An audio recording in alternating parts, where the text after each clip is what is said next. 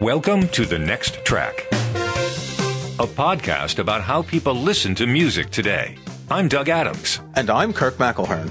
We self-produce The Next Track podcast and want to keep it ad-free, so we rely on contributions from listeners for support.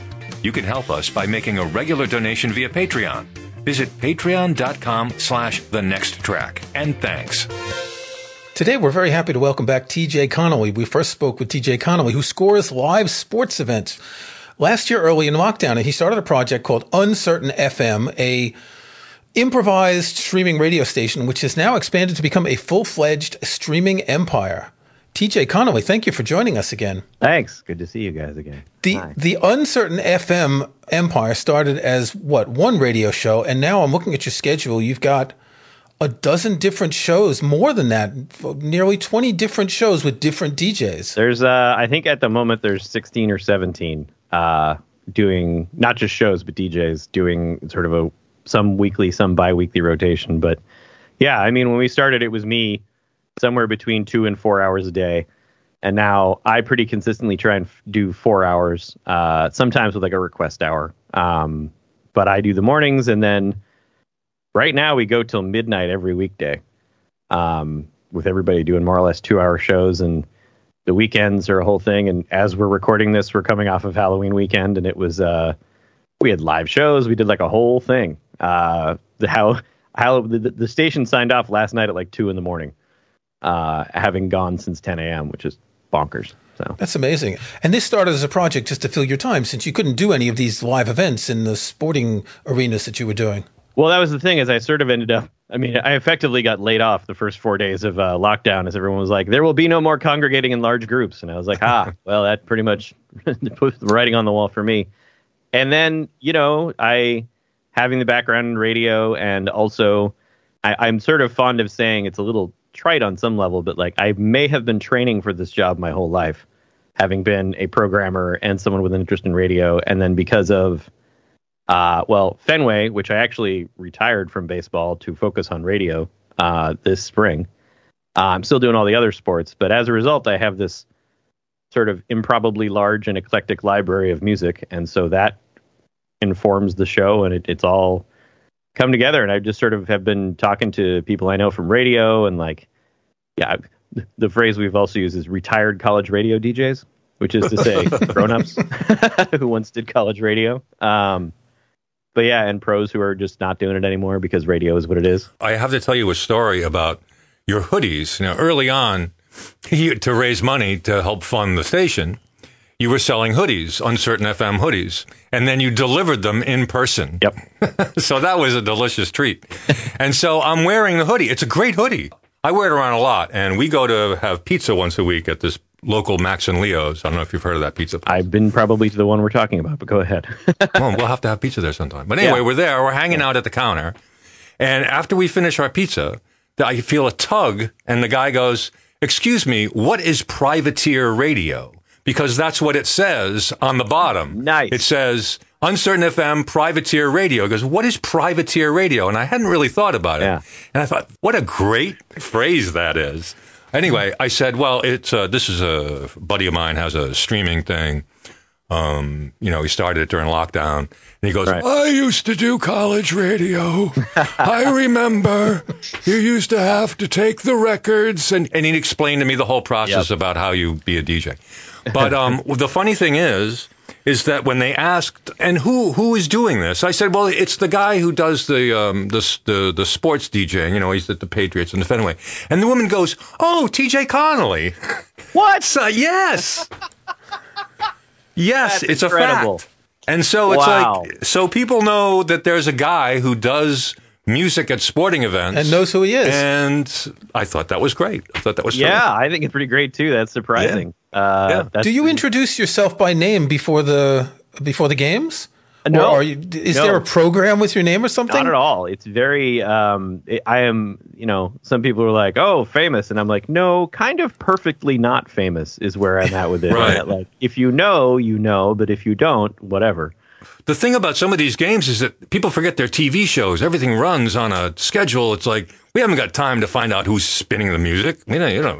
Some places have done. Well, you might get credits at some point, but where would the credits be in a ballpark? Well, it's in a lot of the a lot of places now are actually sort of like talking up their DJ as part of their in-game entertainment. Right. Halftime shows. Breck, who does the Celtics, who's a good friend, they have a thing during, it's either halftime or it must be halftime actually, where they'll be like, please enjoy this set, and they have like a graphic they throw up, and then they do a live shot of him doing the turntables and whatever. And yeah, I mean, if they wanted to do that, fine. I'm also just as happy doing what I'm doing up where I'm doing it. And it's an interesting blend too, because having a lot of the articles that have been written along the way are like all written by sports reporters generally. And so, like, the music side is a little bit harder because depending on who it is, some of the sports reporters are very into music and it works out real well. But sometimes it's just like, you know, the sort of intern grade reporter who's sent to be like, what about Sweet Caroline? And I'm like, I don't want to answer that anymore. I literally replied to one of those with I sent the Google result for my name and Sweet Caroline. And I was like, please read these other 8 interviews before I answered this question. Somewhat begrudging. So you retired from Fenway Park because the radio station is doing so well. Well, it was also time, I think, after 15 years. Like, let's be honest and say that baseball is not a sport that is becoming more thrilling year to year. They're definitely finding ways to make it less fun to watch. And also just, you know, I mean, there's obviously for any kind of like, I was there for 15 years. So like any big life change like that, it's a long list of reasons. But, one of the things I'm very grateful for in the whole Uncertain FM story is that I had a concrete thing to go do, rather than just sort of like retiring from that and then trying to figure out what I was doing. Now I've retired from that, and at, you know, every 3 weeks or something, when I noticed that there's a baseball game going on, I'm just sort of laughing, being like, oh, I would be dead if I tried to do that and this at the same time. And then also, you know, all of the jobs I have now, I know when I get to go home, which is a thing you don't have working in baseball because the game goes till it's over. That's right. Which like is awesome if you're 27 and where you're going afterwards is the bar and whatever. But now I'm older by a lot. And it's nice to be able to be like, I might be in bed at some point tonight, or I would like to see my girlfriend this week. You know, but aren't you broadcasting from home though? Yes. No, it's not a problem for radio. I mean, with baseball, like it's... Oh, okay, yeah. Right. I mean, baseball, particularly at Fenway, you just end up you're there for, you know, whatever, 3 or 4 hours. I would get there at 3:30, so I was there for like a full 8-hour day. And then you end up sitting in traffic for 45 minutes just trying to get out. And it's sort of like, you know, you get to the point where you're at the end of a long homestand, kind of just like throw the ball. Like, let's go. Stop standing there and dancing and thinking. Swing and miss, please. Yeah, just, you know. One of the things that I think Kirk and I appreciate about what you've been able to do is that we're big believers in people should have a cottage industry. You know, you should be able to do things and then sell them to people, and then you become part of the village. You become an integral part of the village because you make these things. And the ability to do what you do essentially from home. Yeah. And having no overlords is probably a dream come true for most people. And I'm a big believer in that's what people should be aiming for. You know, not taking over companies, but being able to stay home and make enough baskets so that they can get by. Yeah. Well, it's funny. I mean, you know, I'm not exactly plugging them, but like Patreon has actually done a lot for that. Like that's how we support the station. Sure. And, you know, for the first few months it was please support my rent. But then earlier this year sort of made the like official fiscal transition to like now we are supporting the station, or like a while ago this year. But it's it makes it very easy to realize like what is there's something about like all you need to live is like 10,000 fans worldwide. Right. Like if there's just enough people who will buy whatever it is you put out every time, then you can live. It's a thing I've heard other people in bands say, and it's a little bit like that. And like, I also have to say, you know, I'm obviously delighted to get to do this, and it's I'm very excited that it continues to work.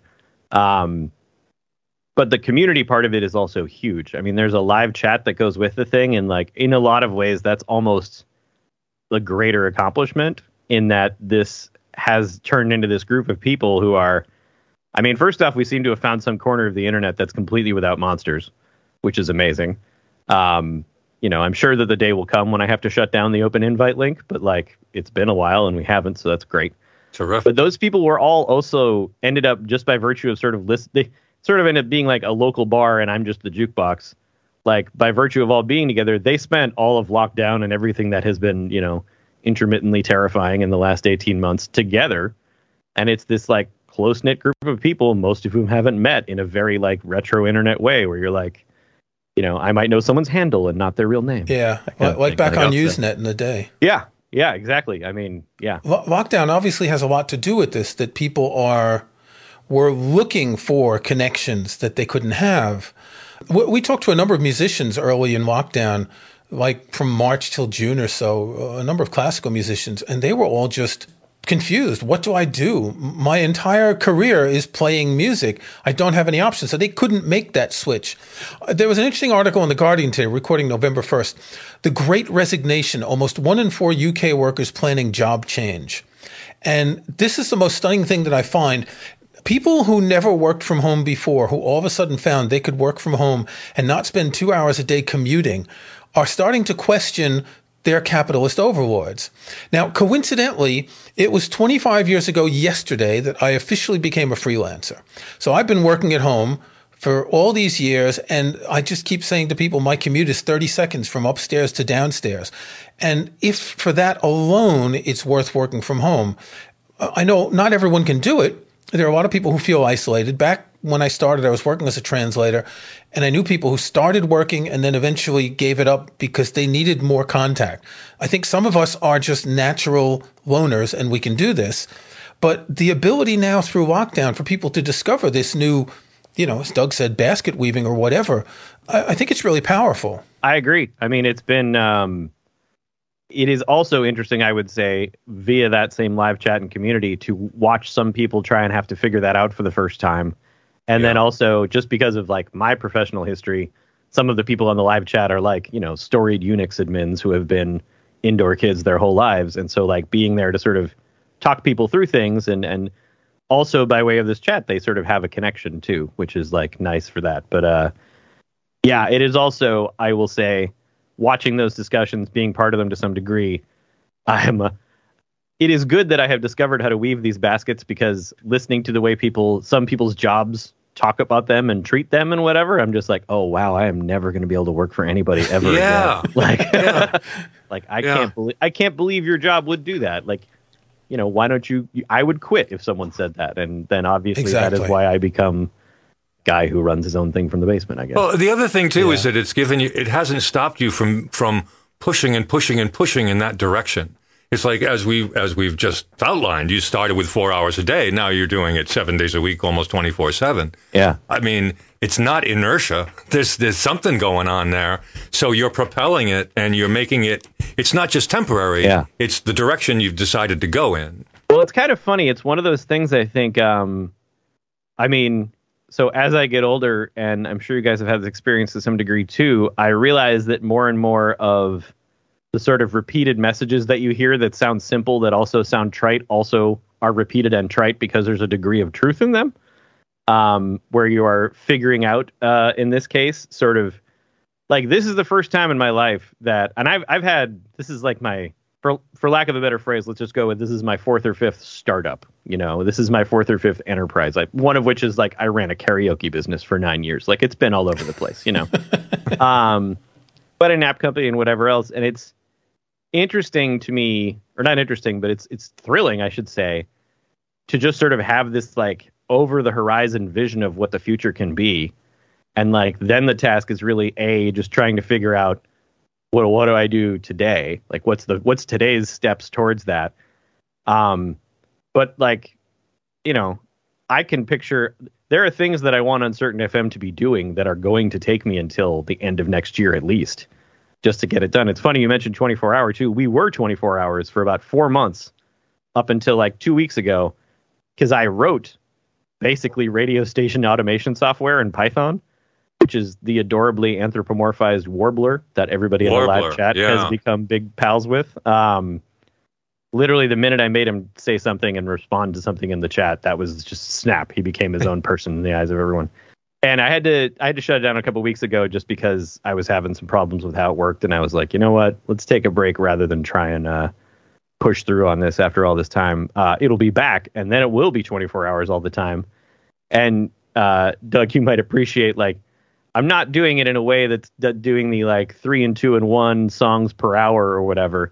I'm basically, part of why this was taking so much time is I'm taking actual human curated sets that I made that are either just a set without talk breaks from the rest of the show or different playlists I have and using those to do the overnight, if that makes sense. Uh-huh. So it's much more of the model of, like, you know, reaching into the milk crate in the backseat of your car to stick another cassette in the deck thing, instead of just sort of like, here's two 90s songs and one song you may remember from this and a current hit and whatever, and letting an algorithm do it. I'm really trying to actually make it feel like a human being making radio the whole time. You're doing the sags. Yeah. But why don't you just replay some of the shows that are on overnight? I do. Well, so you've got, we'll link in the show notes, your program schedules, uncertain times from 10 to 2, replay from 2 to 6, and then from 6 to midnight, you've got a number of shows every day. Can't you replay some of them overnight? So that's actually what the weekends are right now. Everyone else's shows that aren't mine is what, and that's only a couple months old. It usually starts around 10 a.m. on Saturday and Sunday and goes maybe till 8 on the weekends, which is great too, because the thing is, each of these shows is so distinct with its, I mean, the whole point is that it's all human curated, right? So for me, it's having these additional voices involved and like their perspective on what they want to play. Some of them are themed, like there's a jazz show, there's a metal show, there's a sort of like goth-ish show. But then it's also just people who are doing that sort of freeform college radio thing. And I've gotten a lot of good feedback from people on, you know, because they have lives and cannot actually listen to the radio station 24/7.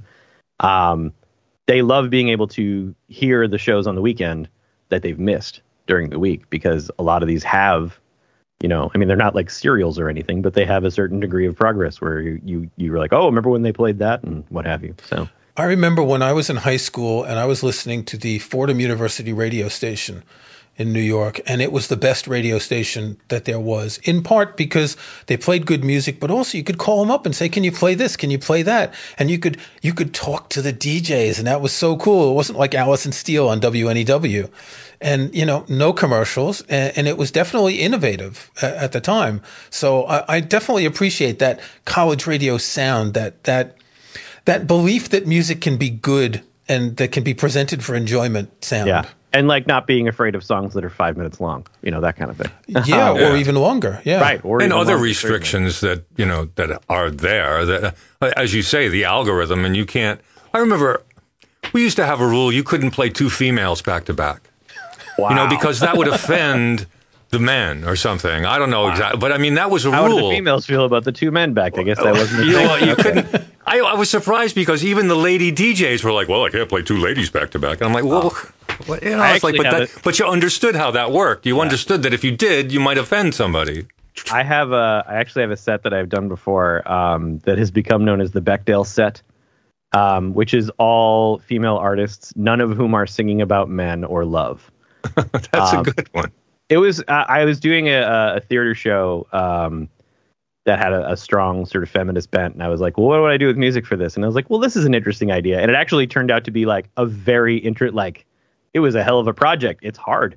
First off, because, you know, like 80% of pop music is about love in some way anyway. So that's just a problem. But it worked out pretty well. And it ended up being a little like, you know, like Blondie, female fronted, fine. You know, if everyone else in the band is a dude, okay.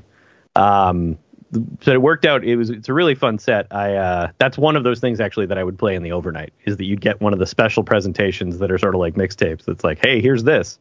Right. And you can sort of find out from there. But the only rules I give the other DJs, so you can talk as much as you like or not. You know, please at some point in the show, plug the Uncertain Patreon. And I think that's it, actually. That might be all of the rules. And then, you know, please be sure to send it. Turn the lights out when you leave. Right. Yeah. You know, don't send me something that's like a minute 40, an hour and 45 for your 2 hour slot, like that kind of stuff. So what do the DJs do? They take their music, they paste it together with their voice and send you a file? Yeah. There's this stuff called GarageBand, very popular right now. Well, I know. I'm just asking. Yeah, yeah. Well, is the process that simple? It is. So if I wanted to do a 2-hour Grateful Dead show, I could send you 4 different versions of Darkstar with a couple minutes of talking in between.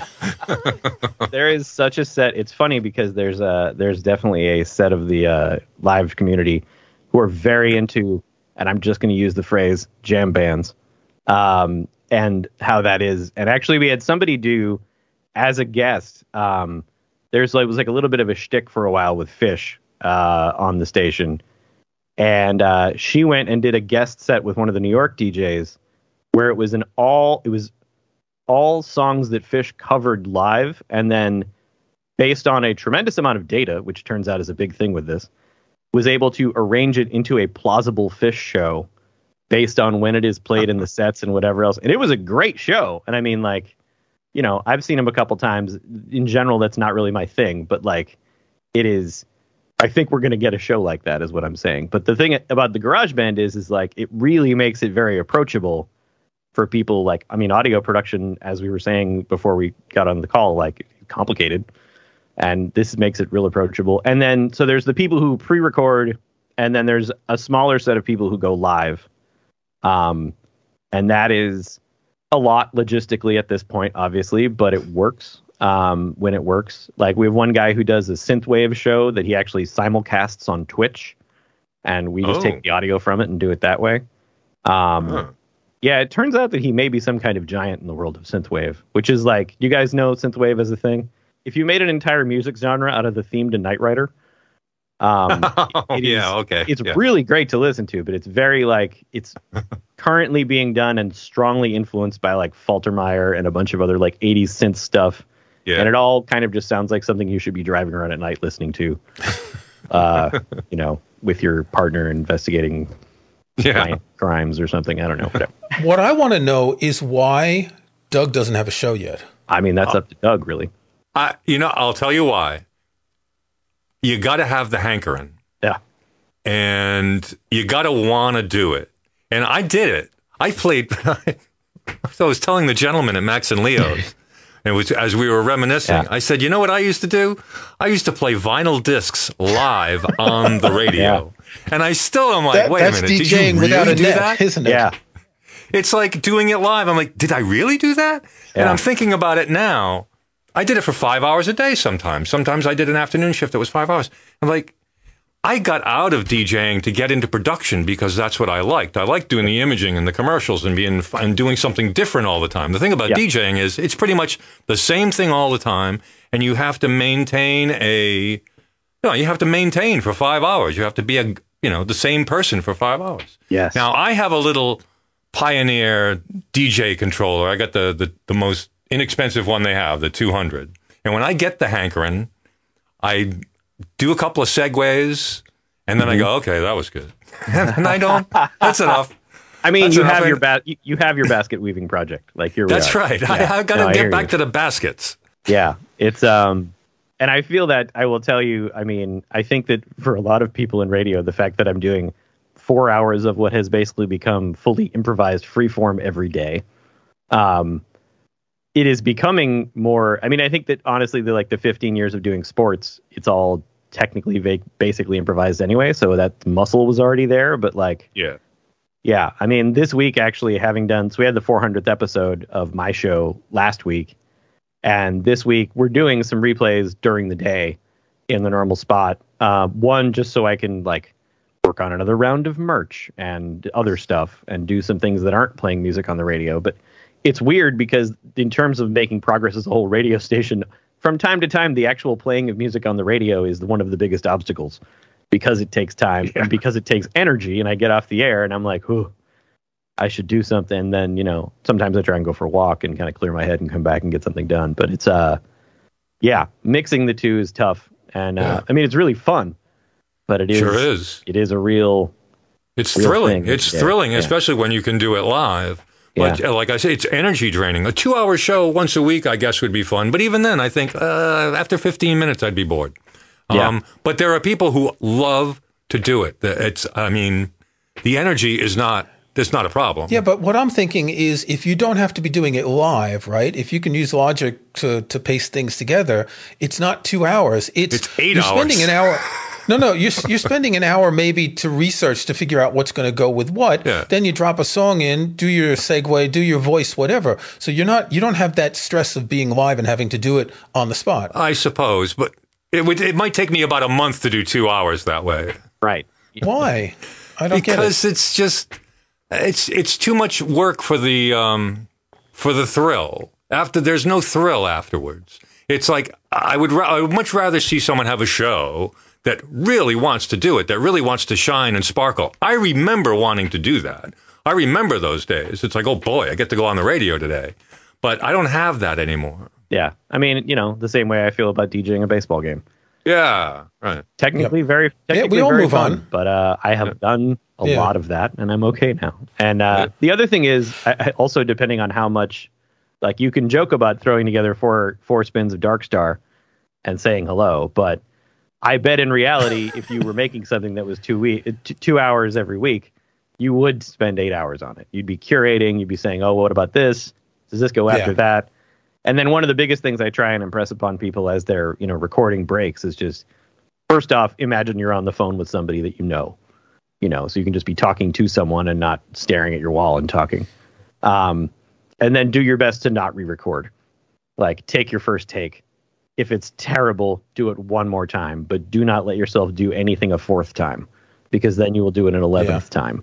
And you'll just be like, oh, I missed it. I flubbed it. And just forget it. You're a human being. And smile, too. You tell people to smile? I tell people to smile. They don't believe it works, but it works. I have. So what about the technical aspect? What about the technical aspects? We talked about this early on.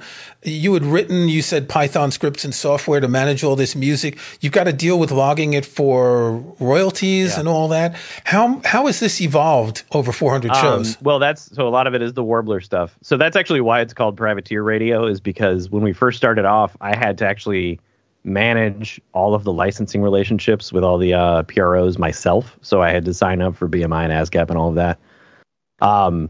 And because also like some of the things I would talk about on the air would obviously be just what I was working on, so I would like there's like a running gag now whenever licensing talk comes up, because it never comes up now because I found a streamer that packages the licensing into it, which was a huge bit of progress in terms of reducing, paperwork for lack of a better word. So the reason it's Privateer Radio is because it's pirate radio, but licensed, was where that ridiculous thing came from. In terms of the progress, the bot really just started off as a way to be able, so you have to put the song info in the stream so that they can tell who is whatever. It started as that. Now it handles all the replays. It does a million things. It takes in everybody's individual shows, with the information, because they submit like a list of what songs are in their show so that it can be timed appropriately and go out. It runs all of that. As I was saying, for the name of the science internally was cold fusion, because it was almost there all the time. But that was running the overnights, and it was, making sure it didn't repeat things and trying to find, make sure stuff went with other things based on the sort of cassette tape in the back of the car model. It had the whole day broken down into time windows so that it wouldn't be playing music that you would maybe want to hear at 4 p.m. at 4 a.m. and vice versa. And then different moods it would select from. I mean, it was really, there's a lot to it. And in many ways, actually taking a break from it for 2 weeks has been great, from being 24 hours, just to stand back and be like, okay, hold on. We were definitely at the bottom of a 4-month rabbit hole there. Like, we can change a couple things. But other than that, it's still mostly just me streaming from here, using Audio Hijack, like we were saying before. And, just taking in people's shows every day. I mean, it's very full time as a thing, but, technology wise, that's kind of where it's at. I got a new mixer, made a couple small changes like that just to, make things a little smoother. But yeah. And yet you're competing with the juggernaut that is Apple Music, who has just introduced this Apple Music voice plan. Yeah. For $5 a month, you can only ask Siri to play music, but you can't see the types of playlists that you can ask for. Yeah. I'll link to an article on Mac Stories where they found like 250 of them, which are things like singing in the shower, under the weather, help me sleep, yay, starting fresh, inspiration. But then you get things like checking email. What kind of a playlist is there going to be for checking email? I just don't get that one. I could see that kind of like, you know, maybe, you know, Kraftwerk or something like that. Just like something that you kind of keeps your energy up in the background and makes things happen. We actually were joking about that on the live chat because I, perhaps unsurprisingly, have been waiting for the new round of MacBooks for what feels like basically my entire life since I live off of one at work. But we were talking about how it was almost as if they were trying to Sherlock Warbler. Oh, okay. Because, which of course, you know, they have an army of people and I'm this guy with a radio station. But that is exactly how the overnight worked. Is that like, I mean, there was literally, I mean, it wasn't based on like music to sit around, but like there was a set that would play anytime between like 1 a.m. and 6 a.m. that was just like stoner. You know, like, hey, are you up late? Maybe this is why, you know, or whatever. And another one that there was one that was it had a really great name, but it was basically like the 90s hacker movie playlist of like, hey, are you writing some code? Like, is someone flashing a light on you while you type? Like that kind of vibe, you know. There was another one that was just sexy golf, and that played from like 11. But it would pick, you know, it didn't always play the same stuff every time, but it would say like, this is a time when that mood might happen. I almost got it to the point where it would respond to weather. Wow, yeah. Because obviously I have some rain sets. Sure. So you could script it if Dark Sky says it's going to rain in the area that you could play a specific group of songs until the rain stops. More or less, yeah. That's basically the idea. I mean, in fact, really wild. I just didn't get to it, honestly. I talked to some folks. I wrote a thing. We talked about using like a Toast API to work with restaurants. And like count the number of open checks and choose the music based on that to see how busy the restaurant is, which is a thing that Warbler basically does now, except for that API call. So like there's a lot of angles for potentially the future, you know. Right. So what is the future? Are you going to start marketing your product, which seems to be mostly human driven, and there's only one of you, so that makes it kind of difficult, doesn't it? Right. No, I mean, there's an old joke in the land of being a Unix nerd where you're always trying to replace yourself with a small shell script, and in a lot of ways, that's sort of what I'm doing, except I'm really just trying to clone myself to some degree. I mean, there are a lot of sort of this will make for a terrible podcast, but I will show you visually now. This is about half the Post-it notes that are my task management system that are just a heap on the... Narrator, TJ is holding up a sheaf of Post-it notes. Yes. Imagine, if you will, the scene in Superman 3 where Richard Pryor is pulling out his notes for the supercomputer, and you will be like, oh, this crazy maniac trying to build a thing. Yeah. So I see you've also got a whiteboard behind you over there. Is that where you plot out the future as well? Is exactly what I got that for, yeah. Every once in a while is easier to... kind of go big. They are actually sort of the bad joke is that it's the giant Post-it note kind of thing where you pull it off and stick it in the so there's that. And then here, I'll just have one more visual aid. You can decide whether to include this portion or not, but the progress meter is a very special trash can that is only for Post-it notes.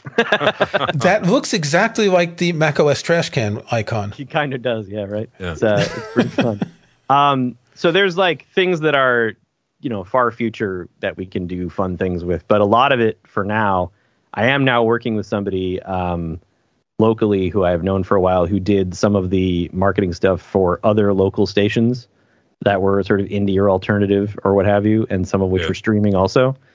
So he knows exactly what he's doing. We've been working together for about 2 weeks. And actually, I was talking to a friend of mine who's a DJ, is a commercial DJ on... 92.9 or something like that, one of the local stations, and he was saying he knows both of us and was like, oh, I'm so glad you guys are working together, like it's great.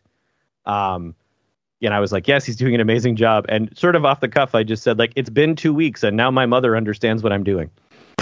Wow. Which is That's worth his salary right there, right? I mean, he wrote a press release, and I was like, neat, huh? And they were like, oh. And I was like, thank you guys for being patient for the last year and a half and kind of being like, whatever, dear, this sounds like good things, I guess. If you're happy about it, so are we. You know. And now they're like, oh, yeah, this is kind of cool. I'm like, yes, excellent, great job. So we're working on the marketing side. That kind of stuff is coming together. That's great. And, yeah, and then we'll see where it goes. I mean, the metric is always just trying to get to the point where, I mean, quite frankly, at some point I'm going to want a paycheck, I guess. Like right now, I'm really supporting myself with everything else I do. And this guy who's helping out is the first guy to get paid, so to speak, in quotes. But yeah, I mean, that's sort of the last line of sustainability is like, will I be able to sell enough baskets such that I can really, truly do all the basket making all the time, which will bring the future closer, faster, etc.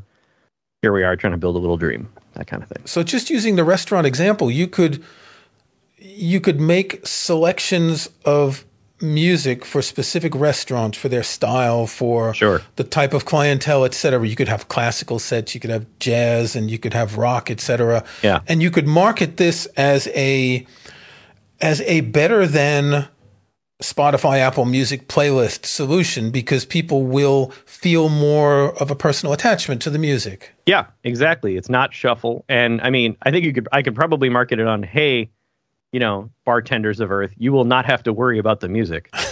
You know, right. Like you will not have to hear the same songs over and over. Right. Well, like 20 people won't walk in all at once, and suddenly you're playing this like kind of down vibe, you know, while the bar is slammed, because you just haven't had time making drinks to turn around and change the music. Like maybe It will adapt on its own. And I mean, the other big advantage is, you know, the quasi barrier to entry in such a thing, other than having written something already that handles the sort of playback and selection and all of that, is that I have this massive library of music that plays well together, that's human curated. Mm-hmm. Whether I'm talking about sets from the show or whether I'm talking about some of these playlists I've made. I mean, I've done consulting for restaurants where, you know, they say, can you make us a big shuffle list that sounds kind of like this? And they usually want like 5 or 6. And this is sort of just the next step from that. It is very much sort of a side thing. I mean, the radio is first, but there will come a day where I actually make that API thing work just for fun. And if it actually works, then maybe we'll have more realistic conversations. I mean, the whole idea came from just talking to a friend who's running a place over in Kendall Square, the whole like state park and Vincent's empire. And we were talking about it, and he was like, it'd be neat if it did this. And I was like, oh, secretly, I may have completed 90% of this project already. Neat. Let's talk again. So basically the music adapts to the traffic in the restaurant. Yes. The bar. Yeah. The ambience. Well, it has to be kind of smart too, obviously, right? Because like, you know, it can't be like a quiet night and then somebody buys a $500 bottle of champagne and suddenly it's like a slamming club, right? Like it has to actually be able to try and evaluate the room to some degree. Right. You have to know how many people are there, not how much money. Motion sensors, motion detectors, things like that. It's basically seriously. It's just going to turn it into a little AI on its own, basically, that just monitors the entire. You start talking about it, starts to sound strange. But this, again, you know, this is all like kind of sidebar stuff. Like it's the usefulness that I think is good in almost any startup, where you sort of figure out other markets for your product that were not what you were shooting for. But I mean, for me, it is all the love of the radio and being able to connect to people, and just like, I mean, you just bring a little joy. Like every Friday is the big stupid dance party, and it is stupid. I mean, literally, like, you know, I'm like, this music might be terrible, but nobody gets to be cool on Friday. It was totally organic. It was way back. So this was 400 on Friday, and like the 19th show, one of the people in the live chat, you know, it was Friday. I was exhausted because I had not yet really built up these muscles of being able to just play on there forever. And I was like, I don't know, anybody have any requests? And she was like, Beyonce. And I was like, sure. And then I mixed that into something else, because, you know, I can do a live party. And it just sort of went one thing to another. And everybody was like, this is great. What a wonderful Friday. And so I did it next. Same as the radio show, you know, people liked it. I did it the next time. And then now I've done it 400 times. And I mean, the dance party like 80 times, but you get the idea. And it's fun. And it also doesn't stop us from playing dance music the rest of the week necessarily. It's just like, maybe if what you're looking for is Wilco, Friday is not the day. Right. But I mean, in the other hand, you might be like, you know, I didn't know that I was going to listen to a weird mashup in which someone suddenly starts playing the Where in the World is Carmen Sandiego theme in the middle of it. But we might do that too, because it's fun and dumb and no one gets to be cool, you know? It's fun. It's a nice vibe. So, and it makes it easier to do Friday, because by that point, everyone's kind of beat. So you can just kind of have fun and enjoy it. Okay, TJ Connelly, thanks for joining us. We'll have links in the show notes. We'll talk to you in a year or so and see where the project's gone. Excellent. Thank you very much, guys. Great to be here. As usual, we'd like to thank our Patreon patrons if you'd like to help support the show. And if you like the show, we'd really encourage you to think about it. Head over to patreon.com/thenexttrack. All it takes is a couple of bucks a month, and we'll be sailing. Thank you very much. We appreciate it. Kirk, you got a next track? This week's pick is the latest Grateful Dead box set. Every year I buy the annual Grateful Dead box set, and sometimes it's a lot of discs and sometimes it's not too many. This one is called Listen to the River, St. Louis, 71, 72, 73, which you kind of think they're looking for ideas when they're coming up with sets that aren't, you know, they did like a June 76 recently, or they did, you know, Europe 72. There's much more of a cohesion. Here, they looked at a bunch of shows, 7 concerts in St. Louis, 5 of them at the Fox Theater, 2 at the Kiel Auditorium, which is a little bit bigger, 2 of them in 71, 3 in 72, and 2 in 73. And it's not really, there's not that much of a link with them, but what I really like about this set is the Dead from 71, 72, and 73 are very different. 71 Dead, as like in the Skull and Roses set that we talked about a couple months ago, has a really particular sound. 72, they started getting spaced out. 73, Pigpen was gone, and the band started getting a little bit jazzier, songs like Eyes of the World, Weather Report Suite. So you're seeing a nice snapshot of the band over 3 years, roughly the same time, first 2 December. The rest of the shows were all in October, so it's roughly the same time of the year that they go to St. Louis. Wonderful sound, great music, as usual. 20 CDs, Grateful Dead, Listen to the River, St. Louis. It's $175 on CD. It's $140 for the digital download only. Limited edition on CD. There's only 13,000 available, and it will sell out soon. Doug, what's your pick? I think this picked me. For a few months, I've been hearing this one particular song, and I kind of guessed it was sung by Delbert McClinton. And it goes, right around the corner, that's where my baby stays. And then the guys in the background go, that's where my baby stays. That's where my baby. Right? And I keep hearing this all the time. Now, I don't know what it is. I know it's Delbert McClinton. And I've been hearing it for months, and it just kind of pops in at the most, well, interesting moments. So I finally found out what it was, and it is from an album put out by Steve Cropper called Dedicated, A Salute to the Five Royales. Now, I had not really ever heard the Five Royales. I've heard of them, and I've also heard of their leader and chief songwriter. His name is Loman Pauling, or sometimes called Pete Pauling, but Loman Pauling. And these guys had a lot of hits on the R&B scene. And then they're not exactly R&B. They're one of these pre-rock and roll bands that took gospel, that took two-step, that took country music, that took blues and kind of mixed it all together. Doo-wop is in there. And that's what this particular Delbert McClinton song was, a doo-wop song. And Steve Cropper, who you may know as the guitarist for Booker T and the MGs and the studio guy at Stax, and I suppose I would be remiss if I didn't say he was on the Blues Brothers records.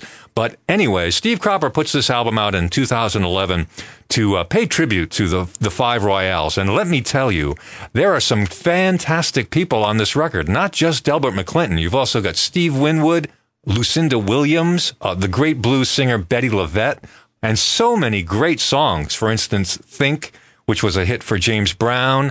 What else is on here? Baby Don't Do It, which I believe is a Ray Charles song. Help Me Somebody, which another Ray Charles song. This is just great stuff. And what just a terrific tribute to this sound. And of course, Steve Cropper just has that nice light touch guitar sound. And that sound is in every one of these songs. It's just a terrific record. So if you can, check it out. It's really great, especially if you like early 50s stuff and you like pre-rock and roll like I know I do. Dedicated, A Salute to the Five Royales is my next track. This was episode number 222 of The Next Track. Thanks for listening. You can start or join a conversation in the comments section of this episode's show page at our website. You'll also find links to some of the things we talked about in the show notes for this episode. Just visit thenexttrack.com.